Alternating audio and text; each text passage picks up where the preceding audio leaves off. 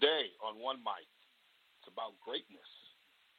Greatness on One Mic today. There's a lot of debate going on about that.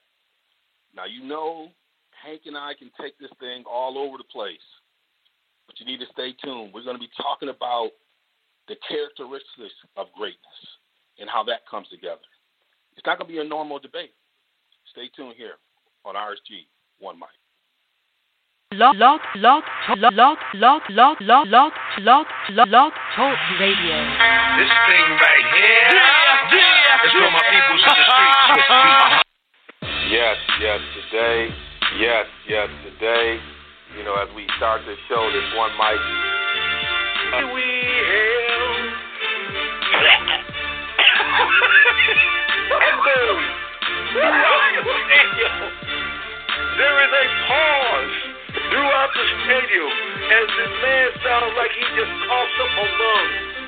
They're looking around. The Jumbotron shows and pans the cheerleaders, and as it goes down each cheerleader's face, each one breaks up into laughter, which at this particular time destroys half the stadium. The other half is still trying to figure out what the hell just happened. Does this guy need uh, CPR or something? And at, at that particular time, I lost it. Devon brother. Yes, yes, yes. Today, Log Talk you know, as we Radio. start the show, this one mic. Phoenix is another place. They got a great uh, training staff. I mean, they they were able to breathe life back into Shaq, and you can do that. You know, people talk a lot about their training staff. Log, log, log, Yes, yes, today, you know, as we start this show, this one mic. All right, welcome to RSG One Mic. This is a show where we dig deep into topics, where we take a topic deep, we twist it up, we spit it up, we we push it out. Sometimes it might feel like a seminar. We, we, we might we're going to offer things about a topic that you normally don't hear on other platforms. So we will be pushing it deep. And today we're going to talk about greatness. There's been a lot of debate recently about LeBron and Jordan and, and, and folks coming at from all these different angles to talk about where LeBron places in terms of the ranking in history. But it really, this debate gets around, you know, people's different view about what they feel greatness is in terms of who they value in any of these debates and arguments. And so we want to turn back the curtain a little bit. My name is Devon Wilson. You know, I'm I'm, I'm pushing this RSG kind of thing, the founder of uh, Real Sports Guys. Um, always got to send a shout out to my to my guys Phil and uh, uh, and Marcus and uh, and everyone who's all been supportive on the on this platform, building it forward, and all, all you folks who listen and give us feedback. But I do this journey on one mic with my guy Hank. You know, we call him Big Bang Hank Hank Davis, the man, the myth, the legend, who drops it for us on Inside the Park. Y'all pay attention to that to that platform uh, where uh, it's uh, hitting you with baseball from a different angle. So Hank, what's up, man? How you doing? Yeah, I'm doing fine, D. I want to take this opportunity to wish our listeners a very happy uh, Memorial Day. You know, Memorial Day is usually the uh, unofficial start of the summer. You know, I wish you all, you know, a, a great Memorial Day weekend.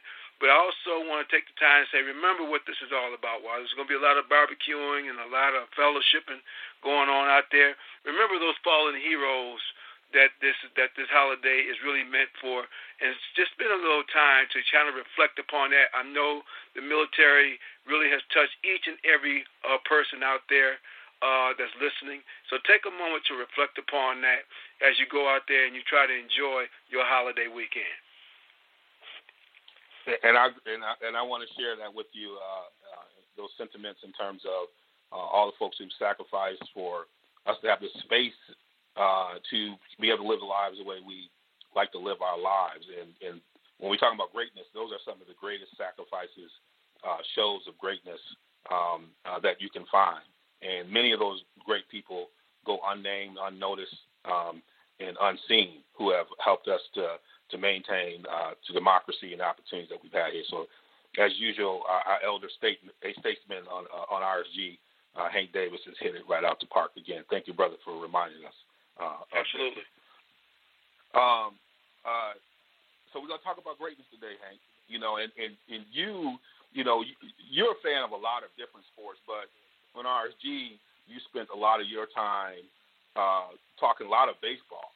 and this is a debate that always happens in in baseball uh, uh, when talking about greatness and rankings and who's what greatest pitcher or whatever it is. It's a debate that often happens uh, in the sport. So I know that you're well poised uh, to to have this this, this discussion uh, around that. Um, and uh, I'm loving to hear your perspectives as we we move through the show, um, talking about this whole idea of greatness. And we'll spend a little bit more time because we're in the season of the NBA playoffs. You know, talking about LeBron and Jordan, uh, Michael Jordan, in terms of that debate that's being had, given that LeBron is entering his you know seventh straight straight finals, um, and uh, is really beginning to push into this other space. But his pathway here was much different than Jordan. Um, but could that be anything less in terms of defining him as a great person and uh, great player and rankings? But that, but you know, you see, start to see some of the generational things come into it um, in terms of who put positions where they position themselves, and also there's some names who've been left out. You know that Jordan has kind of been given his stamp, but when you think about some of the folks like Kareem and somebody like you really analyze a career like Kareem's, who won what six championships, uh, won what uh, what three in in college, I think four in high school. Then when you talk about greatness, right? And who had that from who had that expectation from the time he was in high school all the way through his professional life. I think Kareem is sometimes a forgotten person when it comes about the greatest basketball players of all time. And so, you know, how do we talk about greatness? And I think that's something that um, I want to get into. But I want to get just some initial thoughts, and then I'm gonna I'm gonna start with an article that I was reading to really frame this in a different way. Um, or at least to help us walk through this. Uh, but I want to get some of your initial thoughts. Well, you know, let me tell you, I this is one of those debates that will never die, D. And you know, and, and it can go in so many different ways. And and people have different criteria and they always have different ways of defining greatness. And that's really why this is one of those sort of topics that can just go on and on and on. And the more you talk about it, you know, the more you try to really uh, tie down and tamp down the criteria, you find yourself, you know, adding other people and other names or other teams, depending upon what you're talking about as far as greatness. And so for me, I, you know, I can't. When I think about greatness, when I think about what really defines great, okay, that to me is just something that transcends transcends generations, something that you you may not ever see before, ever see again. Okay, based upon what that individual or what that individual or that team has done to, to put themselves into that category of greatness. Where we always start to make the mistake, though, is we try to say what's great in the picture frame or in the time frame that we're in right now and we try to say, well, this has never been done before, and then we always make the mistake of saying, well, if this individual played there, they would have done there. If that individual would have played here, they would have done that. I really want, well, as we start to talk about this, let's really break that down a little bit because I've really been thinking about this. You know, this is one of those things since uh, LeBron has achieved, you know, his his goal, his milestone of surpassing Michael Jordan as far as scoring. What does that really mean? And what does that really mean in in the whole in the entire framework. And I got a whole lot to say about that. You know, and mm. I hmm. don't want to give it all away right now, but I got a whole lot to say about that. See, I, I, this is why this is why I knew. I knew. I said, well, I said, I said, what? I said, because this is hot. I said, you know, uh, this great thing about the real sports guys is we are real sports guys. Like we are guys who hold down full time jobs, very demanding careers. Yet we have such a passion for this. Uh, on top of you know, we we, we have uh, families, we have all these things, but we this is something that we really love. And I knew this was a topic that wouldn't require uh, that much preparation because, I, I, as I told uh, uh, Hank uh, before we got on, I said this is something we talk about all the time. And what's crazy about it is, I'm gonna say this one debate, and you'll say that this was a, this is a fierce debate. You, you remember when cats was sitting around arguing about who was who's the greatest between uh, Prince and Michael Jackson. Right. The the both that was the most. I mean, people people think some of these sports arguments are, are fierce. That one, I mean, when you done, cat, you think you was talking to some cats who are like PhD scholars and ethnomusicology and a whole bunch of other stuff. The, the way they argue for depending on if they want to be on Michael's side or or, or they're on Prince's side. So this this idea of you know this need for, and particularly um, in Western culture and and part of Americans' culture and pastime, the the the, the need to be able to uh, uh, define whether or not um, someone was great. You know what I'm saying? That is like a, a very important uh, part of it. But but having said that, I was reading this article uh, and doing some little bit of research on it. This was from 2014, uh, but it was an article uh, that kind of brought back. Um, uh, there's this great American journalist named uh, Don Yaeger, um, who has been recognized as not only in, in, in sports journalism, but also you know, been a business coach, kind of this really, and, and really has uh, has an interest um, in really understanding greatness. I, I think uh, famously uh, beat uh, Jordan in a, a, a, a, on the spot kind of shooting contest. Uh, very competitive, but had a chance to really uh, uh, engage on this topic. Actually, wrote a book called "Greatness: The 16 Core Characteristics um, Business and Sports Champions Share." And I want to just go through the, the the, the 16 core things to kind of put some context into because a lot of times I'm often trying to contextualize a little bit more because I think uh, you hit into some of this uh, in your opening remarks. And so let me, it's kind of themed out for this article's sake, but let me, let me just lay this out. So in kind of under a category, how they think. His first point in there is it's always personal. The second point is they rub elbows with the best. You know, they understand the power of association under that, right? They believe in a higher power um, that kind of can, t- can, can carries their kind of internal kind of spiritual belief that they, they kind of have this faith based approach. Uh, they have an contagious enthusiasm uh, that, that, that, that rubs off on people around them. And then under how they prepare, they hope for the best, but they prepare for all outcomes. They always prepare even off season. They visualize victory. They have a strong inner fire. How they work, they have ice in their veins. They adjust on the fly.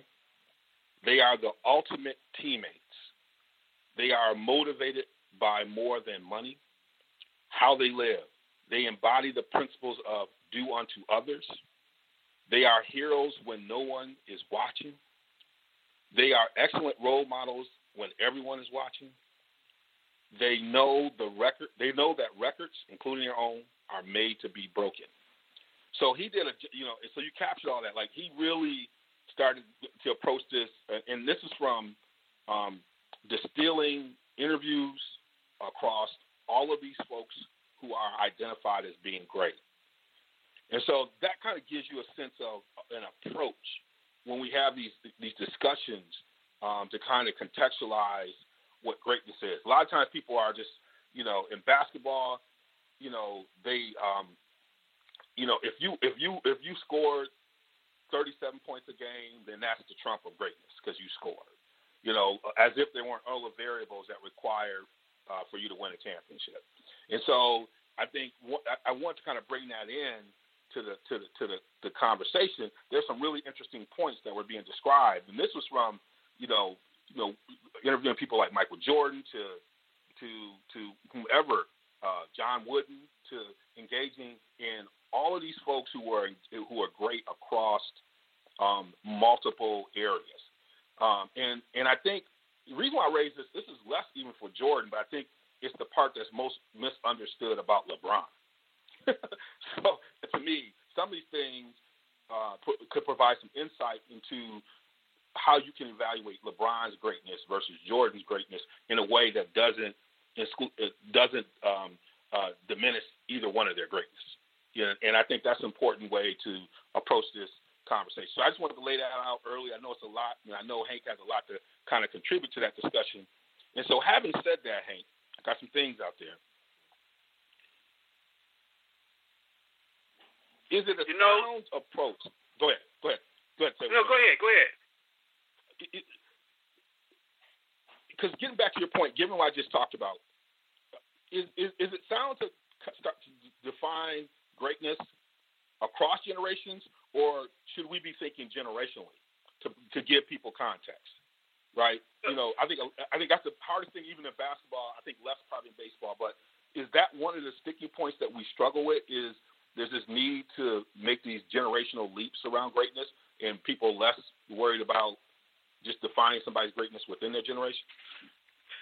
Let me let me let me answer it this way. You you you started off talking about the debate between Michael Jackson and Prince, and you're right. You didn't fall in the middle on that. You know, back in the day, either you liked one or you liked the other. And and anybody that'll tell you going forward that they both were great, they were both phenomenal, and they both transcended generations. Okay, their music, what they did, uh, the story, uh, transcended generation. And as far as uh, what they meant to the music industry, both of those artists were great. Now, you're absolutely right when you say that is it is it important for a generation to have a great one that they can fall back on? It is. No one wants to have a generation where it's like, okay, we don't have any greatness here. So is, is that a is that a personal uh, bias? I could say absolutely right. It is. But where we where we start to fall apart is you mentioned um, uh, uh, LeBron James. And on its own, and what he's done, just simply on the numbers, or if you want to call it the X's and O's, seven straight uh, trips to the finals, uh, tra- you know, uh, surpassing Michael Jordan's uh, scoring record, you know, just being the most dominant player, you know, in the sport, on its own defines greatness. It defines greatness as him as an individual athlete, as an individual specimen of the sport in the NBA as it is today and as it stands today. And anyone that wants to uh, argue that, uh, they're going to have a tough time. Okay, that alone defines greatness because that is great. Okay, where you we start really falling into debates, D, is when you start is that the greatest of all time, or is that just greatness in the greatness bucket? You know, and there's a, and there is a difference there.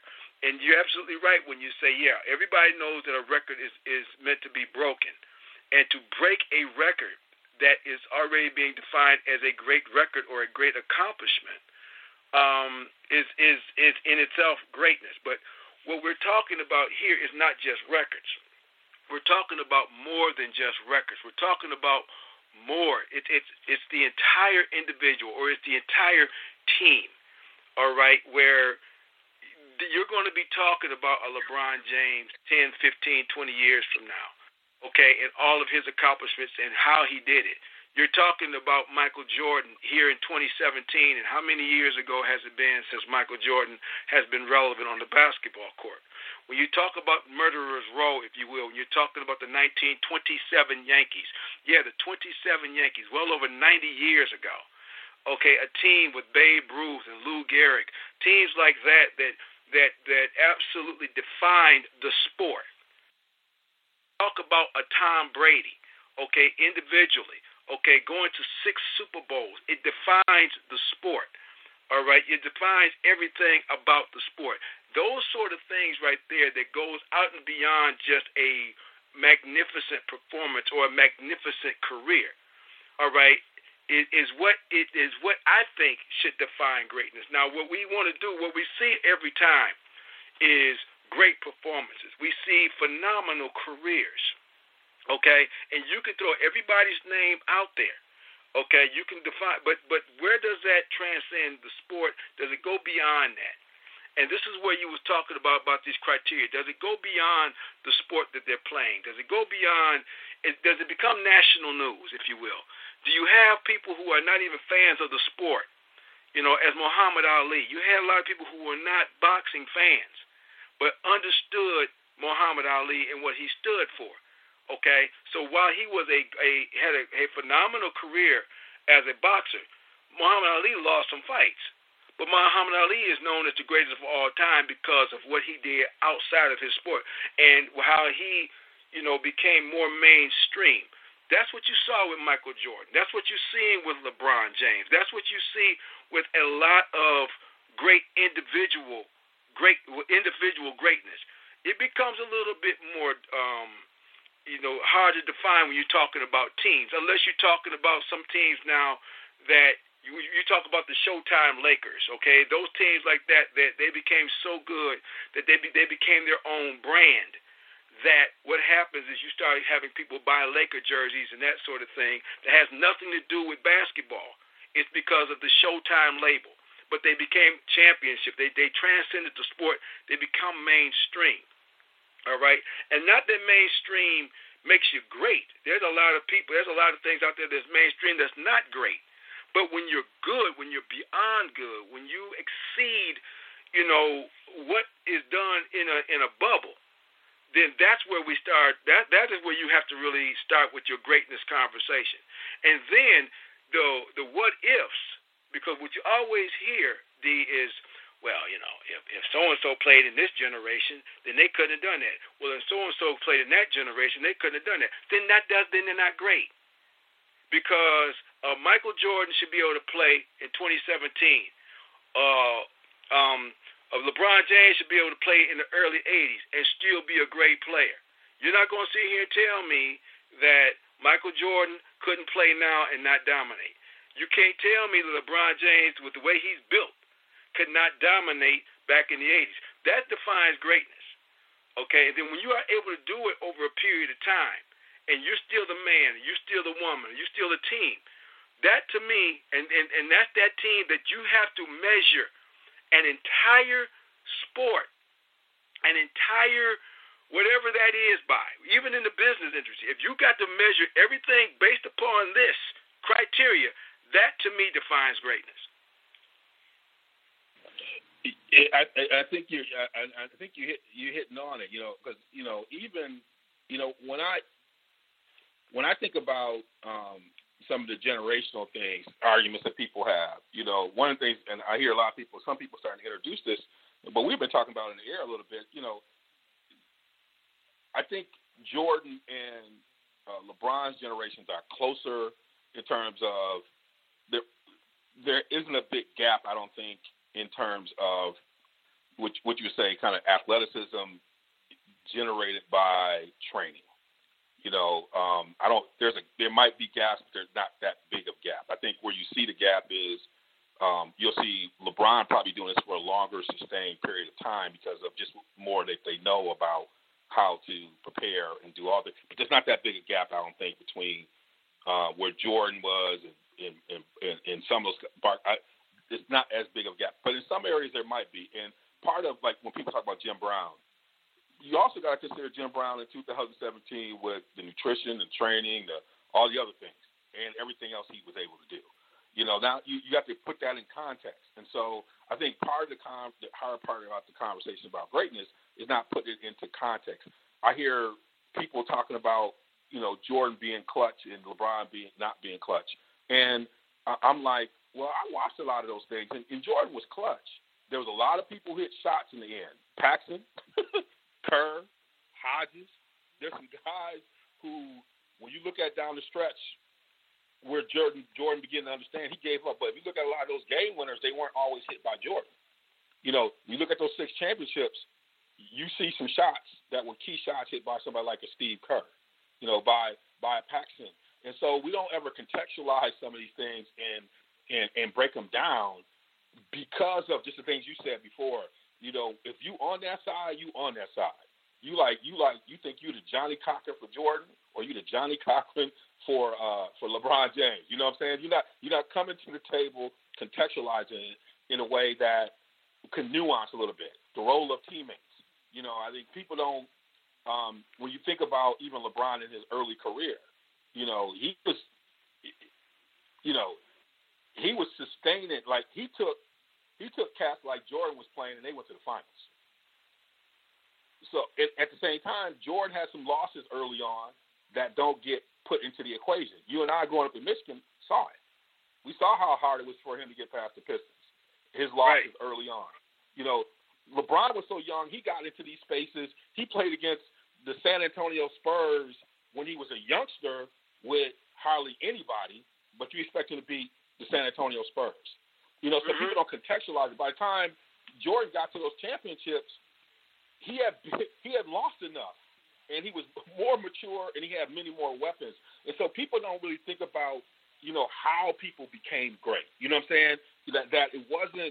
There was a whole bunch of other pieces in there that people don't um, allow to happen. If Rick Mahorn doesn't go to Minnesota, what does that mean for Jordan and them? Exactly. That breaks up the bad boys, right? So, right. It, it, it, he he was having trouble. so Rick Mahorn doesn't go to Minnesota. That group of folks stay together uh, in a way for another year or two. What does that mean? So it's a lot of pieces here that people don't really bring into the to the to the conversation when we're talking about greatness. You can't, like you said, you can't get to the to the realities of it. You can't break it down um, uh, in a way. And if you go back to the article and think about those elements of greatness, you know, LeBron is examining on, on a number of those things. Jordan might be deficient in some of those areas, but but was excellent in others. you talking about killer attitude, take no prisoners, ice water in your vein kind of thing, you know, he was excellent in those areas. And so it's kind of like, what do you place value on as well becomes part of this kind of greatness uh, thing. Like, what do you play, place value on in those moments? You know, you talked about LeBron taking uh, passing Jordan in terms of uh, uh, uh, points in the playoffs. You know, doing it in fewer shots. But that's just, you know he's he's more like Magic than he is Jordan. You know what I'm saying? He describes himself as a facilitator. Jordan describes himself, you know, as a, probably a straight scorer. So what's valued in that, I think, is another part about those variables that are valued are really important and how you contextualize it. That's my biggest pushback against this kind of um, uh, analytics generation is, you know, the kind of the quantitative guys have won. But anybody who understands, who, who are very aware of the debates around research, you know, part of the problem is none of this stuff around analytics equals causation. And so what happens is, and, and we use these analytics to define greatness, but at the end of the day, you have to be able to contextualize every piece of data you use. And I think part of part that just frustrates me a lot when I hear people making some of these arguments is none of it comes with context. It's like once you put the number out there, the number has to mean something in context. And none of that happens in this world of analytics. It's just like because I put it, you know, uh, win shares and all this stuff. You know, I had the biggest argument with uh, Game Changer around Isiah, and know, his win shares were lower than uh, Joe Dumars. Well, if you look at the elements of how they develop win shares, and you think about what Isiah decided to do when he he went from averaging 25 points a game to deciding to win a championship. Win shares and all these things he's gonna do don't talk about the conversations uh, in the locker room that give Joe the confidence to produce on the court. the conversations in between the play when he's like, "We're going, we really going to push you, and you go do it." You know, all the other things of leadership that you put in your into your capacity to build a championship squad that sacrifice you on the analytics side. So those are things when we have these conversations about greatness, that's the stuff that I don't hear people unpacking. Right, and you, so what, what kind of makes you makes you crazy about that is, and you make a valid point when you start talking about win shares. When you start talking about fuzzy numbers, it drives me crazy because you know that's what baseball is getting into right now. You know, you, you hear the sabermetricians; they start using you know, uh, stat numbers or stat uh, titles like wins above replacement or war. And all of a sudden, this is supposed to be the reason why you want to define a player's greatness. And I'll tell you in a, in a, in a minute, that's bupkis. That's that's crap. Okay, because in order to win championships, or if you make a team, you look at the you look at the Jordans, um, uh, Bulls, you look at the, the Cavaliers, you look at when uh, the Heat, or you even look at uh, Magic and the Lakers. Now you could argue all day, every day. You can even look at Tim Duncan and the Spurs. You can argue all day, every day. There were some great players on those teams, and even Kobe Bryant. I to leave nobody out. We can go all day and, and, and do name dropping. But you can name players all day, every day. And say, well, they had great players around him. They had great players around him. But listen, here's the piece uh, that people don't think about. Sometimes that greatness that comes individually makes players around you great, okay? Or make yes. players around you better. This is what Magic Johnson was good at doing, making the players around him better. This is what Jordan was able to do, make the players around you better. And even LeBron James, especially last year, make players around you better. Now you're finding out that you've got you a budding superstar in Kyrie Irving. okay, who had his coming out party last year in the finals. All right, all of a sudden now you saw a lot of this uh, during the regular season, but now all of a sudden here come the playoffs and stuff. Now he's become an assassin on his own right.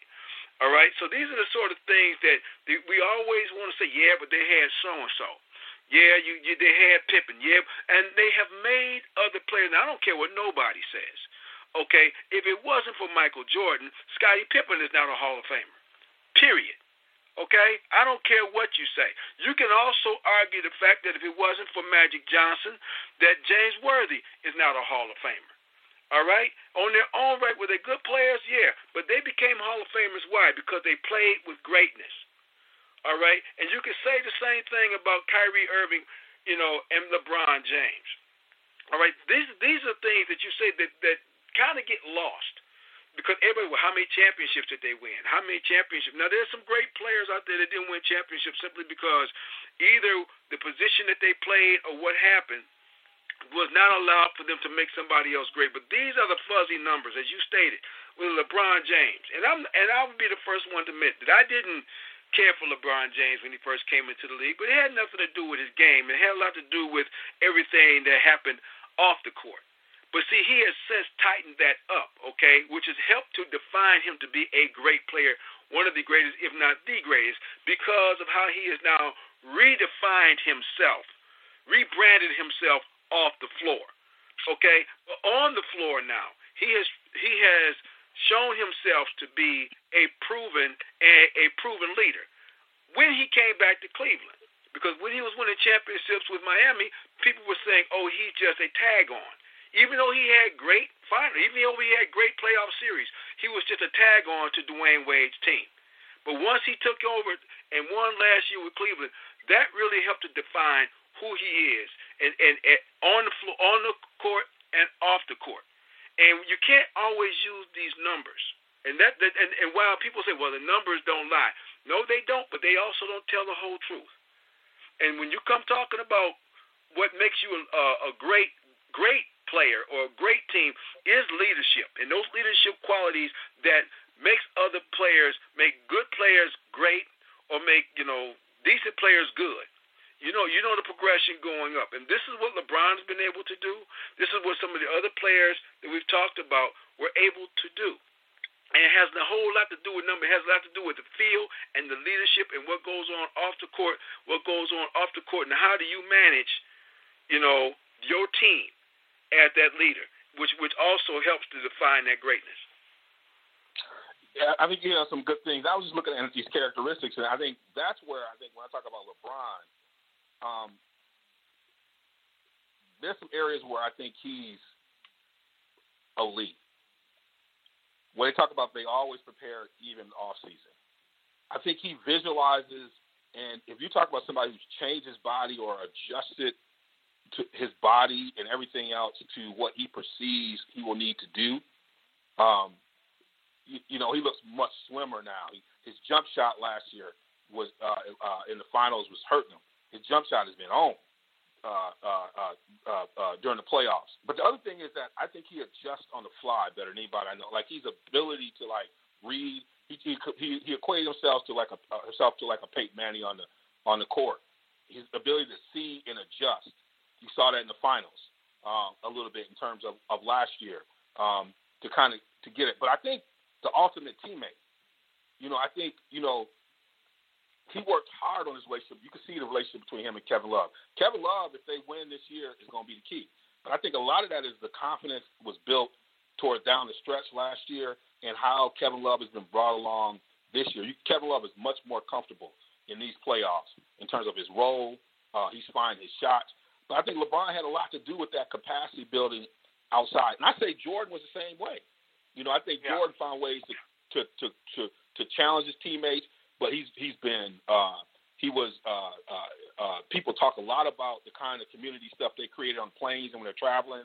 You know the the environment uh, uh, around the team. You know the fun, the cards, and all the other stuff that he created to have more of a community aspect to it. And some of that stuff that's not seen off the court, like you said, about the, that builds the capacity to be great. It's challenging in practice in, in a way that they, those players feel more challenged in practice than they ever will in the game and taking them to the limit because you know they're going to need to be that tough if they want to be able to win the championship. You know Magic was going at people in practice in a way that created a level of competition. You knew Zeke was doing that in practice. You knew Jordan was doing. You know, you, you know that's that competitiveness in practice is is is what builds a level of greatness on the court because the game becomes easier than practice, right? Right. All those things that that have to be a part of the analysis is is it's what gets a J.R. Smith, who has been known as a scorer, to commit to switching himself to being a great defender, where he was covering Paul George and shutting Paul down. Right? You would never thought J.R. Smith was going to do that, but between between LeBron and Ty Lue working with him, getting him change his focus, which will probably play off in the pay off in the finals. It's that kind of stuff to me that is part of that great that, that, that great that greatness quotient that I think you're hitting on. Uh, that that really intrigues me that we don't we don't often get a chance to talk about because it's like six rings. Uh, that's all I'm gonna say. Like then you can't talk anymore. you know, it's like okay, okay, right. So then, so I just say, so I, then, then if it's rings, then it, then we should just go with then it's Bill Russell. You know, if, if that's what we're saying, then it's Bill Russell. Like we just may as well shut the, the whole conversation down.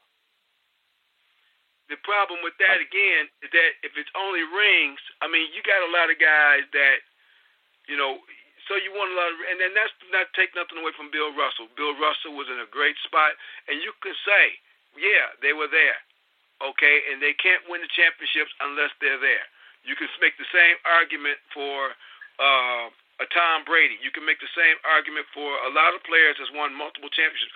They were there. They were part of that team. They were an integral part of that team. Thus, they're great. But what else? You know, the argument that the thing about Bill Russell, for an example, and we've just talked about it. Does his game, does what he did, a Bob Cousy, what he did, does that transcend generations? Or is it because they're great because they were the first to do it? Now that that's also a criteria as well. Yes. You know, they were the first to do it for that extended period of time. So yeah, that does define a greatness. But what drives me crazy, D, more than anything else, is when people say, "Well, yeah, well, if Bob Cousy and if Bill Russell played in 2017, they wouldn't win all those championships." Well, I got news for you. If Bob Cousy and Bill Russell had the same training regimen, had all the the, the amenities uh, that the players have right now, you never know. And see, no one That's ever right. makes that argument. You know, no one ever right. makes the argument for the old old schoolers having the same abilities. Think about a Babe Ruth or a Lou Gehrig or a Willie Mays. Okay, and I'm going baseball here because baseball, out of all the sports, baseball is one that has pretty much maintained its consistency, save hockey. All right, but I'm not going to sit here and act like I'm a hockey aficionado. But I will tell you about baseball that that pretty much baseball is the same sport. It's been the same sport for well over a hundred plus years. All right, and so you're going to have outside of maybe a lowering or a raising or lowering of, of the mound, pretty much it's the same game. All right, we know that in the 80s with basketball, there was a much more physical basketball game than we playing right now in 2017. You go to the hole, you're gonna get your head taken off. All right, whereas right now people are gonna let you go to the hole. They, they might give you an escort. That's my opinion. But my point is this: getting back to this greatness thing, is that we don't make the argument for the old schoolers that if you gave them the same ability, that the, the same amenities, okay, the same uh, abilities to train year. Some of the guys back in the day still had full time jobs like you and I did, D, and then had to Mhm. play during the summer. Okay, but give them the same amenities that they have today. You know, can you say that Babe Ruth or Willie Mays or players like that in baseball or or even some of the old schools, your Bill Russells or Bob Cousy, can you say without a doubt that they would not have thrived in that? I say absolutely right. They could. And, and and really get it done because you talk about a seven footer that could do what Bill Russell did, or what my goodness, what uh, Wilt Chamberlain could have done. You know, so those are the sort of things you got to say. If you if you gave everybody a, a equal playing field, okay, of amenities of everything else, what happened? Are they still great?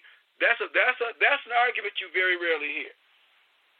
And, and what's interesting about this is like I, I love the way you asked this question about championships and stuff like that.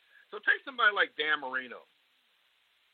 If we just talk about greatest quarterback and just quarterback skills and everything else, you could theoretically make an argument for Dan Marino, and he didn't win a championship. Right. Like when he when when, when if they're standing around and you're looking at them, you and I watched a lot of that. You would Montana, all them could be sitting there. You looking right at Marino. Like he he walks into the door and everybody else is looking at him, even if they got rings. And so, like that's the part where when because winning requires a whole bunch of things. So for Montana, it also requires you have a Jerry Rice.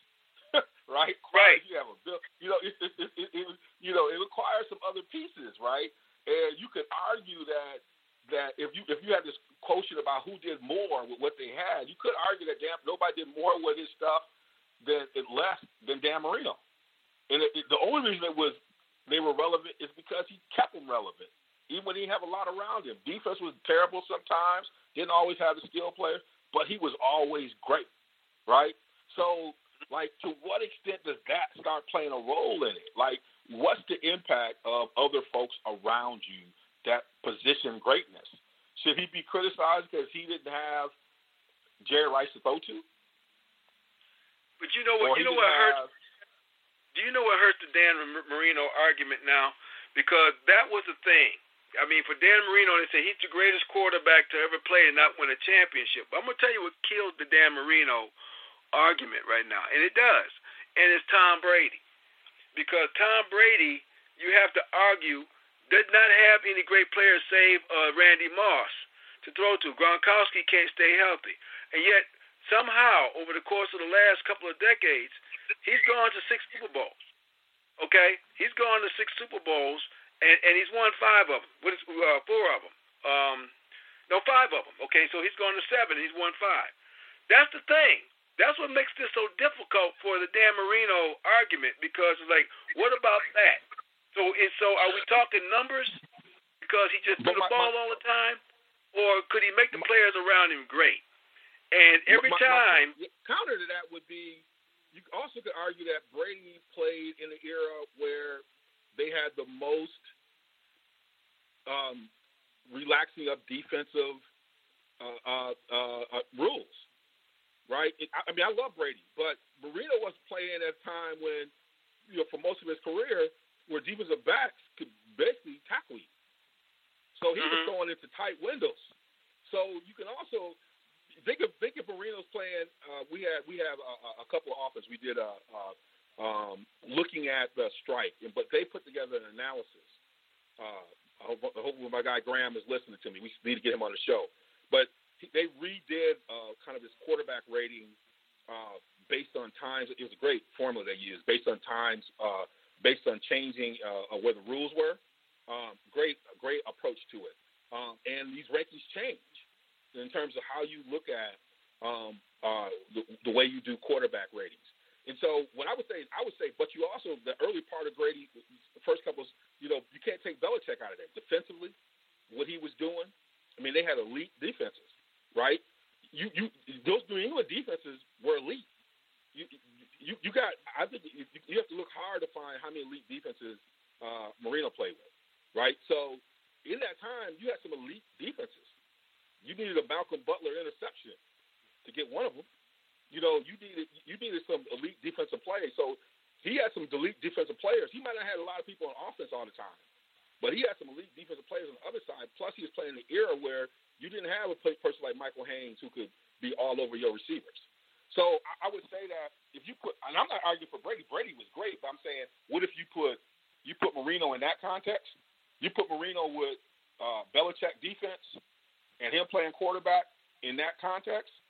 I think Marino kills it. Yeah. Uh, you know what? And, and and and again, that's not to take nothing away from Dan Marino. Nothing away from Dan Brady. Marino had an amazing, amazing career. You know, but you you brought up something else too, uh, and, and and that's and that's coaches. And, and how do you define that greatness? I say, like I said, we can go all over yes. the place. You know, because you you just mentioned the Belichick factor. You know, but but but where does where does that where does that fall into place? You know, when it's, when you start talking about you know greatness of players and that and that individual commitment to be something greater than or be something better than than you you can really define. But the same can be said about the teams and the organizations that you're a part of. Yes. that that that yeah. that trans that absolutely transcends generations. That that to the point where your greatness actually garners hatred from from from some fans because you're doing it at such a consistent basis. You know those yeah. sort of things. You know, for example, I think Theo Epstein already is a great um, general manager in baseball simply because yeah. of what he's already accomplished. Okay, at such a quick time, simply by you know, uh, breaking the curses of two-story franchises, the, the Red Sox and the Cubs. He's already defined greatness there for me. But that's that's a whole different that's a whole different conversation. How do you how do you absolutely and, and maybe it's even an easier one to define that that level of greatness, like with coaches or executives. Well, uh, you, one of the things I think you really hit. So let's take one. Let's take let's take uh, let's take Montana. As great as he was, think about how great that organization was and how they redefined how to run an organization. Like, think about the impact of Harry Edwards in that space. Think about the work that they did for player development that was part of also um, alluring or attracting free agents. Because you got to think about over that time, they also attracted Deion, right? They attracted some high profile free agents, but they had this culture. Like when they used to go and do their camps, families used to come on those camps. You know, um, things that they did about continuing education. None of those guys who went on and got um, uh, uh, uh, additional degrees, they had a culture of kind of this beyond the game kind of support in, in 49. So it was this good organization to be a part of, right? Mm-hmm. Think, as you said, uh, uh, in terms of sustaining greatness. Think about the uh, think about New England. Half the, the battle people get mad at is that they analyze the rules and understand loopholes and things much faster than everybody else does. You know, exactly. they know what else you can do. They got an analysis of not how long they keep players, but when they let them go and who comes back and replaces, like, and how that allows your star to continue to be great because you don't allow for too many lulls, right? And they were willing to make decisions that most teams wouldn't be. So you, that organizational culture that supports greatness and understanding how to have innovation as rule changes happen to maintain greatness. You know, think about what LeBron did. LeBron came back, he did a series of what? All these one year contracts. Part of that was keeping them honest, but it allowed for them to think about the money different, right? Like right. all those things matter in terms of sustainability of greatness. Think about the way the Bulls, even though Jerry Krause, you know, often is, you know, you know, Bulls fans hate him and all this other stuff, but but think about it if it weren't for half the Detroit Pistons coming to play for the Bulls, you think he has six? Exactly. Exactly. You're absolutely right. So, but that, so, but again, but you have to have that that that mindset. And when you look at, like I said, you can't help but look at like teams that's there all the time, all the time. Yeah. And and how does that continue to happen? You know, they're they and and they put together what you want to call a greatness you know, maybe maybe a greatness process. I don't know, but when you start seeing, it's not just about money. When you start seeing where you absolutely see that, you know, salary cap changes and this change, and you can't sign for that, and but your team is still always there. You know, that's that's an that's an amazing. That that goes beyond just knowing, uh, you know, the the X's and O's, if you will, of the business. That goes beyond that, and that to me is is absolutely phenomenal. Well, you listen to RSG One Mic. Uh, this is DeVon Wilson and Hank Davis. Our topic today is defining greatness. Uh, uh, we're brought to you by Carbon World Health, your complete solution for fitness, health, and beauty. Go to carbonworldhealth.com to connect with Dr. Nestor Rodriguez and his staff to learn more about the lifestyle medicine. Tell them that RSG guys sent you. All right, as we said, we're talking about greatness, and we've gotten deep into this. This is a uh, been a great topic for us. You know, as we move into um, our uh, final segment of this uh, uh, uh talk, one of the things about One Mic, I do want to say, uh, as you go support other podcasts on our platform, you know, this is the space where we're going to dig deep um, into a topic, and Hank and I are going to unpack it. There are times when we'll bring a guest on. Um, Hank wasn't on with me last time, but if you have a chance, look, listen to our last One Mic episode. I want to thank um, uh, uh, uh, Dr. Richard McGregory, who's an economist and educator. We we had this conversation about the Ball family um, and really brought a different angle to that whole conversation in terms of their impact or future impact on the way things are done in the NBA, particularly as it relates to shoes. And so we'll have topics like that where Hank and I will dig deep, and at times we might have a party with us, uh, expert to, to dig deep on this. And um, if anybody who knows Hank and his background training, he's gonna drop some dimes and some nuggets for you. And so that's why I always like doing these kind of things. Um, it expands my mind a little bit, but um, I think this is something we all fight for. We all think about. We all want to do whatever in our own. We always want, you know, many of us want to be great in our own right, uh, but we always want. We're always odd when we see greatness. We always that performance. Um, I put a post if you follow me on all of my platforms. Uh, uh, RSG D Wils D W I L S um, uh, on Instagram, on Snapchat, on Facebook, on uh, Twitter. Um, I posted uh, on my Facebook page. I think I did it on. It must have been on. I think I, I do have it on uh, on uh, uh, Instagram. Um, Isiah Isiah's performance against the Lakers in Game Six, the first time they went to the finals, and it was just the most amazing performance I've ever I've ever. And you know, there's a moment when you know that somebody's gone to another level. right? There's that, you know, when Jordan scored 63, he had done a lot of things, but when he scored 63 in the Garden, I was like, oh, okay, he he turned the corner psychologically. He had gone to another space in time. There's moments like that. You know, for someone like Magic, it was early on when he jumped center in Philadelphia against my Sixers, and I couldn't believe it. I just knew we were bringing that title home, and did his thing. Early on, you were like, man, this is this is ridiculous.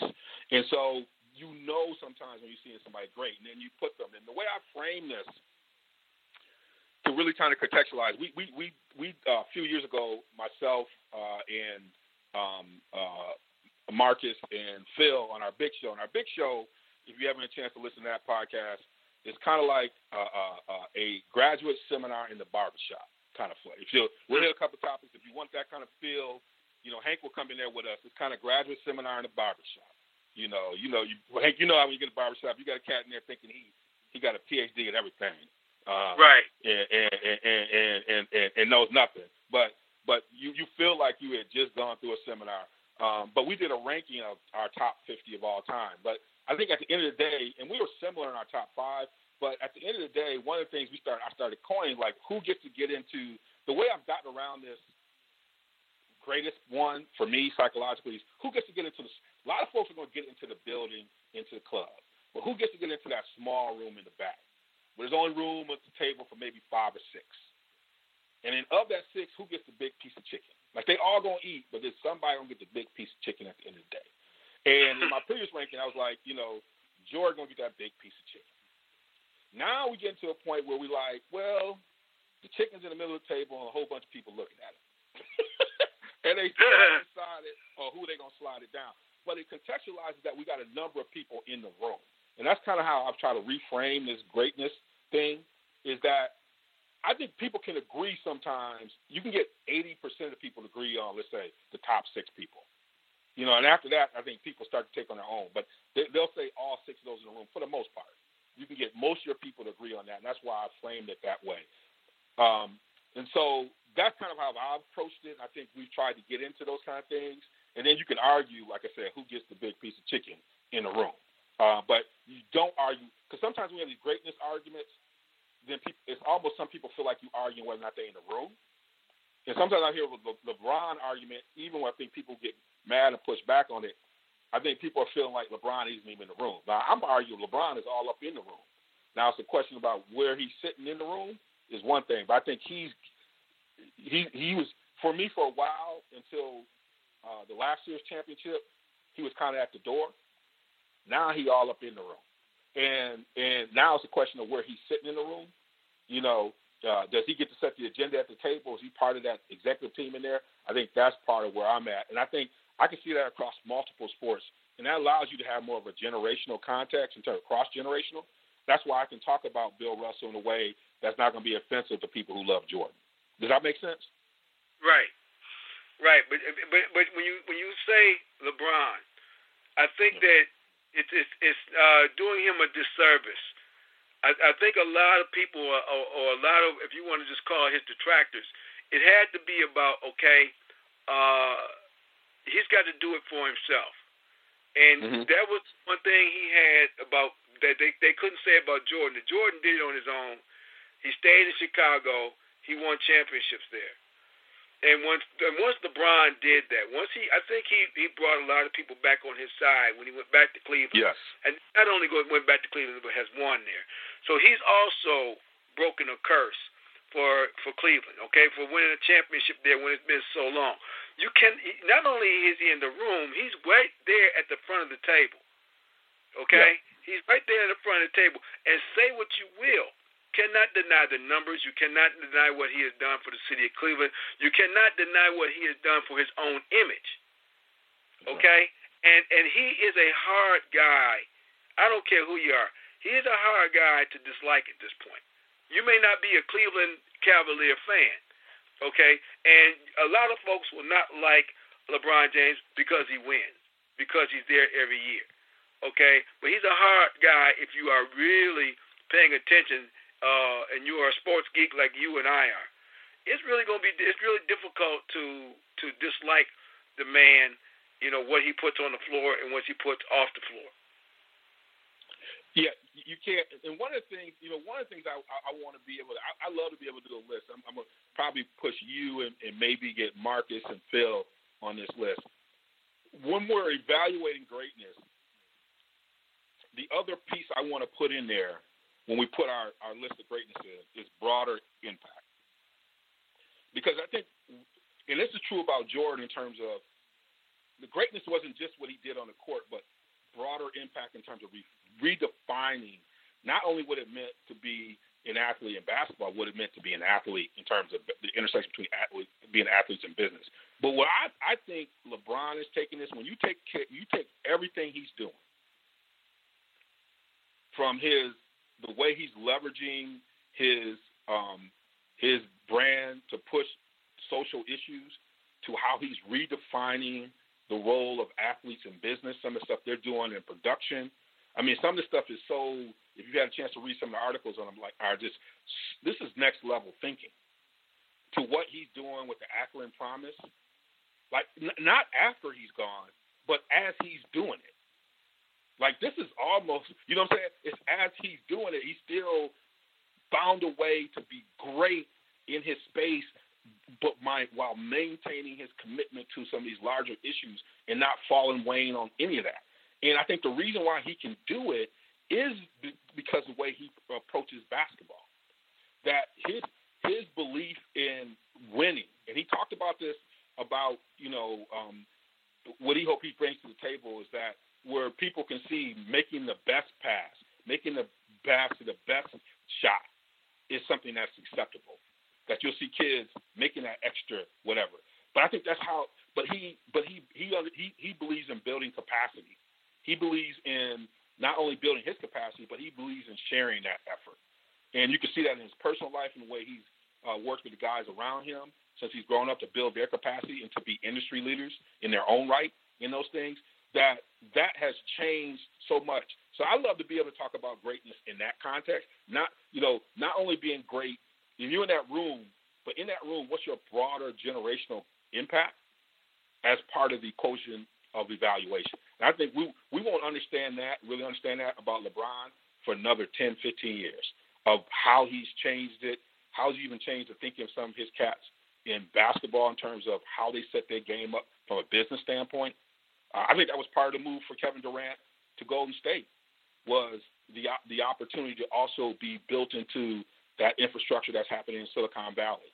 I know Iggy Iguodala and all those guys are, are are very much connected in those things and where they can have broader impacts. So I think there's a lot of this stuff that I think LeBron has been doing that other cats are seeing that is part of of how I evaluate his greatness.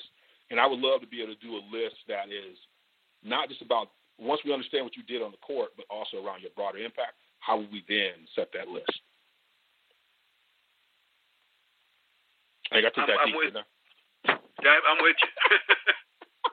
I, I, took, I, took that one, I took that one way down there. I, I, I took that one way down. I, I'm, I'm still trying to come up from that one, but uh, I, I think we can really get into it. So I'm hoping as we move forward and spin off on these conversations, this is one that you and I will try and get at from different angles we maybe we bring some cats in who might bring some different perspective on this. Um, uh, you know, maybe bring some analytics cats in, you know, uh, to to give us some of that stuff uh, as well, and, and as we start to dig a little bit in, on this issue. Uh, as we as we close out this uh, one mic around greatness, you know, Hank, I was going to take the last word on this one, but I'd like to have you do the closing mic because, you know, first of all, you know, as the as the elder statesman on the group, I want I believe that you have a much broader uh, timeline and vision over a lot of these things. You've seen a lot of games. You've seen a lot of people, uh, and uh, I think that will uh, really add context. But I love to have you kind of close out uh, our one mic around greatness and just in some general thoughts that can help us as we move forward in this discussion, or as people are beginning to watch LeBron this week and trying to figure out where to where to put him, or as they debate during these baseball seasons and all this stuff things that can help people think about this in a way that can uh, capture it in w- what might be the right light. Thank you. You know, I when I, you you you always, you know, one thing, D, when we get to talking and having these conversations, you know, the light bulb just continues to go off you know, and continue to go off. I'm hearing some of the things that you've said, and then the light bulb goes off again. Light bulb goes off again. You know, we're going to have a real difficult time paying that electric bill off after these shows because the light bulb just keeps on going off.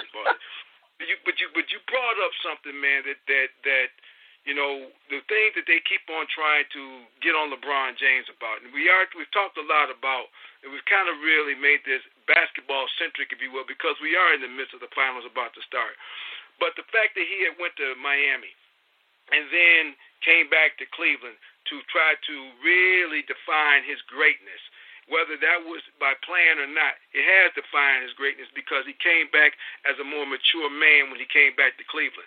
But let's not be let's, let's not forget that Shaquille O'Neal left Orlando to go to Los Angeles. Let's not forget that Kareem Abdul-Jabbar left Milwaukee to go to Los Angeles, and then was greater, and their, and their greatness was greater defined when they went to these other locations. I'm certain that there's other players that we could think about that have done the same things, and it has not diminished what we see that is greatness with those players. But what I really want to talk about, you know, to close this out, is that we are talking about something that 10, 15, 20, 30, 40 years from now, you know, people fail to realize it's been well over 20 years since Michael Jordan has donned the, the, the court, and yet he is still on the forefront of any basketball uh, fan's mind. Okay, you talk about Jim Brown and, and what he did in in in, uh, in football. Okay, you talk about Barry Sanders and just the God-given talent that he had on the on the on the football field, okay, that defined greatness, you know, from a talent level. Then you start talking about greatness, or as you stated earlier in the show, elite status, where it transcends generations, where it transcends uh, numbers, when when when it's more than that. It, where when you were uh, a, a, a boxing fan back in the day, that you couldn't wait to see Muhammad Ali fight, okay, or what he did before the fight, or what he did afterwards, okay? These are the things that define this greatness. That while what they did on the floor was, or on the court, or on the field was great, but what happened after all that was done, when all was said and done, and did your awareness about that sport, about what surrounded it, what surrounded that individual, did that mean something to you? You know, and these are the things now that we have to start to look at, and as we start to really drill down what this greatness is. Okay, there's always going to be great athletes. Okay, that's what they train their entire lives for. Okay, there's always going to be that, but it has to go beyond that. So that's what we that's what we have to look at when we start talking about this greatness. And as we go on with this, as we continue on with this, what does that make sense to you? Okay, and again, we're going to always use some criteria that maybe you don't use all the time. Don't always give it to the to the current players because they've had all the amenities and stuff. What if those old, uh, older players had these amenities? And what if these new players today didn't? That's what we're going to get into, and that's what's going to make this topic so fun to really try to stretch out. All right, you listen to NRSG One Mic today. With our topic was greatness Uh, thank you all for hanging with us today. look forward to kicking it with you on the next episode. Log, log, log, log, log, log, log, log, log, log, log, log, talk radio. This thing right here yeah, yeah, is for my peoples in the streets. Yes, yes, today, yes, yes, today, you know, as we start the show, this one mic. Uh, we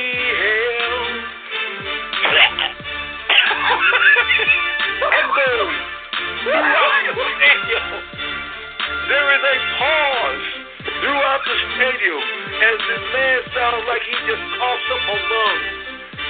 Looking around. The Jumbotron shows and pans the cheerleaders, and as it goes down each cheerleader's face, each one breaks up into laughter, which at this particular time destroys half the stadium. The other half is still trying to figure out what the hell just happened.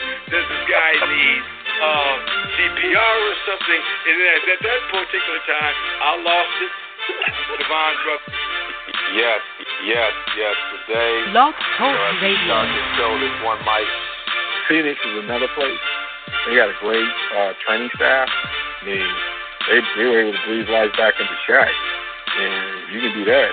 You know, people talk a lot about their training staff. Log, log, log, Yes, yes, today, you know, as we start this show, this one mic,